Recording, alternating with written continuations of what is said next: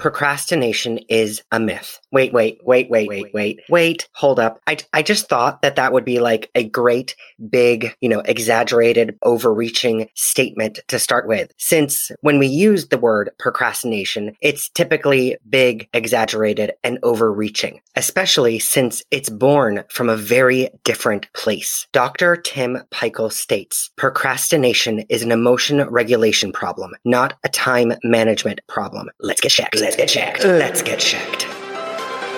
Everything changes. Get ready. It's time for the Shek Check podcast, inspiring to normalize the way we talk about the way we think, feel, and behave.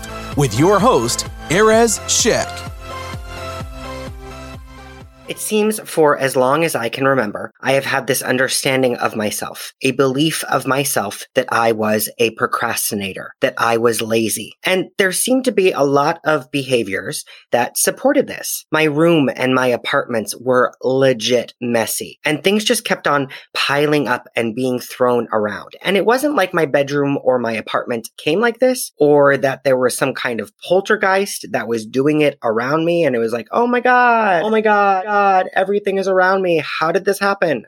I would come home from something and the last thing I would want to do after I change or get home is to put things in place right away. I just wanted to chill. I just wanted to relax, to decompress. So clothes were on the floor, bags were on the floor, blah, blah, blah. And then that would pile up. And then it was just too much to do eventually. Same thing happened with homework or projects that I would have to do. I was always, you know, deemed that last minute type of kid and then adult. I mean, I would always feel like there was this weight on my shoulder and a pit in my stomach, knowing something had to be done or something was due. Yet I would always wait until the last day or the last couple days. And most of the time I would pull through.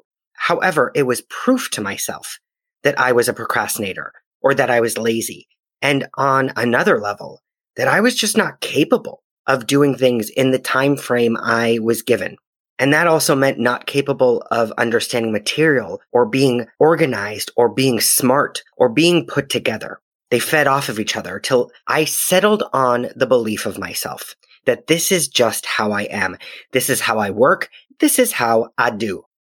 I just have to find a way to work with it, right? Like look for surface like solutions like time management or whatever crap people were throwing on me for these fixes to this problem even with this podcast, this podcast that I started a little over a year ago, this podcast that with this episode is now 50 episodes in.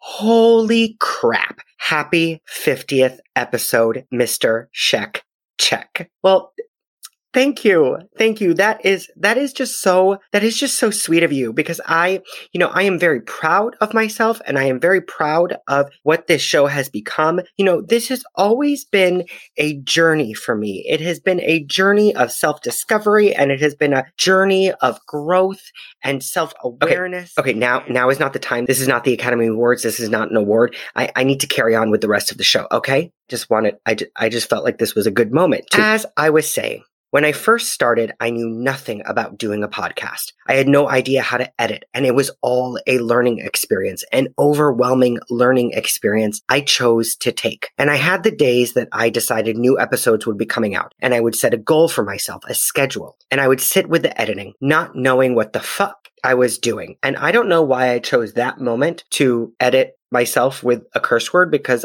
I've never actually edited myself with a curse word. I would try and sit and read and learn about editing as I was editing because it was hard to sit and read and learn. Now, was it my attention? No, it was because there's too much information. Just to sit and read through those articles or the videos, it felt like too much, too much information, too much to overthink that I would actually have to eventually implement at some point, And then that would be too much. So what did I try to do? With this belief that I just learned this way and this is how I work, I would do trial and error because in my mind, it was quicker. So I'd sit and I would edit about five minutes of something and then I needed a break. And then after the break, it was hard to go back to the episode because I knew what I was facing and I knew it was too much. Then it would be like a day before the episode was coming out and I would try to push through. I'd overstress myself in those last two days, feeling that weight on myself for the week or two weeks before. And then I'd beat myself up for putting myself in this position. I'd beat myself up for procrastinating. And a lot of those initial episodes had crap sound because I'd rush through at the end because I just wanted to get it done. And all more proof that I wasn't capable, that I was a procrastinator. It became a cycle. Lather, rinse, repeat. And even though when I did quote unquote complete it, I had this initial rush of I got it out. I did it. I should be proud of myself. I should commend myself. And it would quickly go away because that rush of getting something done in the last minute, it's a high. It's just a quick fix. And then those thoughts of, was it good enough? I could have done better. This is what was wrong with the sound. This was what was wrong with how I edited it. On one level, it was proof that I could do something, even though it took me through anxiety hell, a weighted hell every single time. But I mean, I, I know this about myself, right? This is how I roll. This is how I work. This is who I am. And then there would be times where I'd say, okay, I'm going to learn from this. I'll make changes next time with my time or how I would manage my time the next time. But no, lather, rinse, and repeat. Okay. Those were simple enough for me. Looking back, I wish I looked past that belief of myself. I wish I looked under that belief of myself and how it continued to fuel everything past that, self-fulfilling itself, giving it gas. I wish I was able to look past all the things, all the past acts that proved this to be true and that I did not listen to the people who wanted to quote unquote fix this with different little tricks or writing it off as just laziness or my personality trait because those are surface answers and it's not a surface issue. It actually enables the issue. There are no surface solutions that actually become a habit that solve it. They just actually enable the deeper problem. Procrastination, like many things we call personality traits, is a symptom. It's not standalone, and it is not the behavioral trait that needs to be addressed. Procrastination is a coping skill for the deeper issue, anxiety.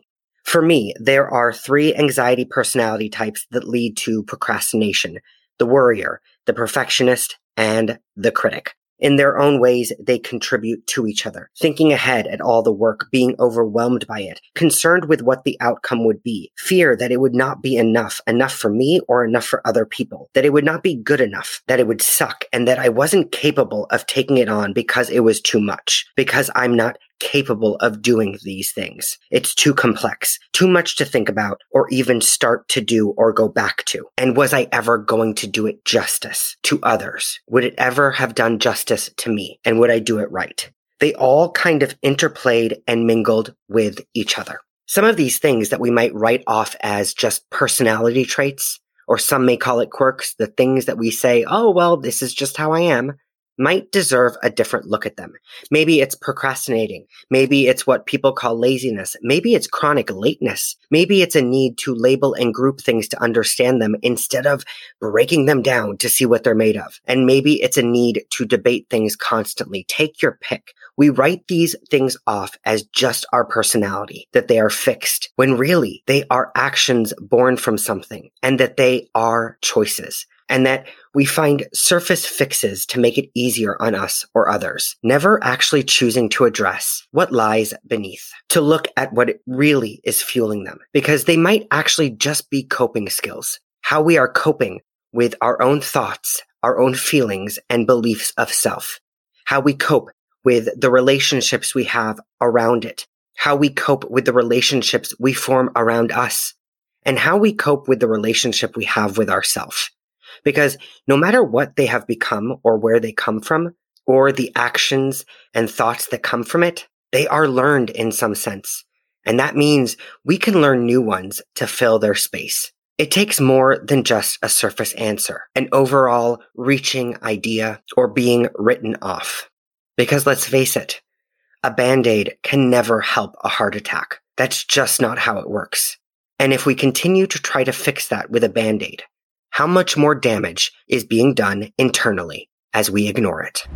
Thank you so much for joining me this week. And now your quick self check, check, check this week. Maybe it's procrastination for you, or maybe it's laziness or the chronic lateness. When you become aware of it, when you look at it, what emotions do you feel are underneath it? This is going to require for you to look underneath the obvious, to embrace some self transparency, which might not feel good, Because when you identify that, you can start on shifting the pattern. But first, you have to be willing to look at what is underneath it all. That is the first step. And that is the only step we have to look at in this moment. That's all we can focus on in this moment. So keep checking yourself because that is how you take care of yourself. And when you are taking care of you, you are taking care of those around you. And for all those people who have listened to all these 50 episodes of the Shek Check, thank you so much for being part of this journey. And for those who haven't listened to all those 50 episodes, I'm not shaming you in any way. I'm just saying get to it, you know? I mean, there's no time like the present. You got to choose and take action.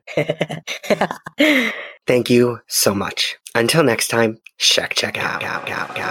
Thank you so much for listening to the Shek Check podcast. Subscribe on iTunes, Spotify, or whatever you listen to for your favorite podcast. All linked up on our website, www.theshekcheck.com. If you are picking up what we are laying down and want to help spread the word and live by example, leave a review and share with friends. Until next time, check yourself before you wreck yourself.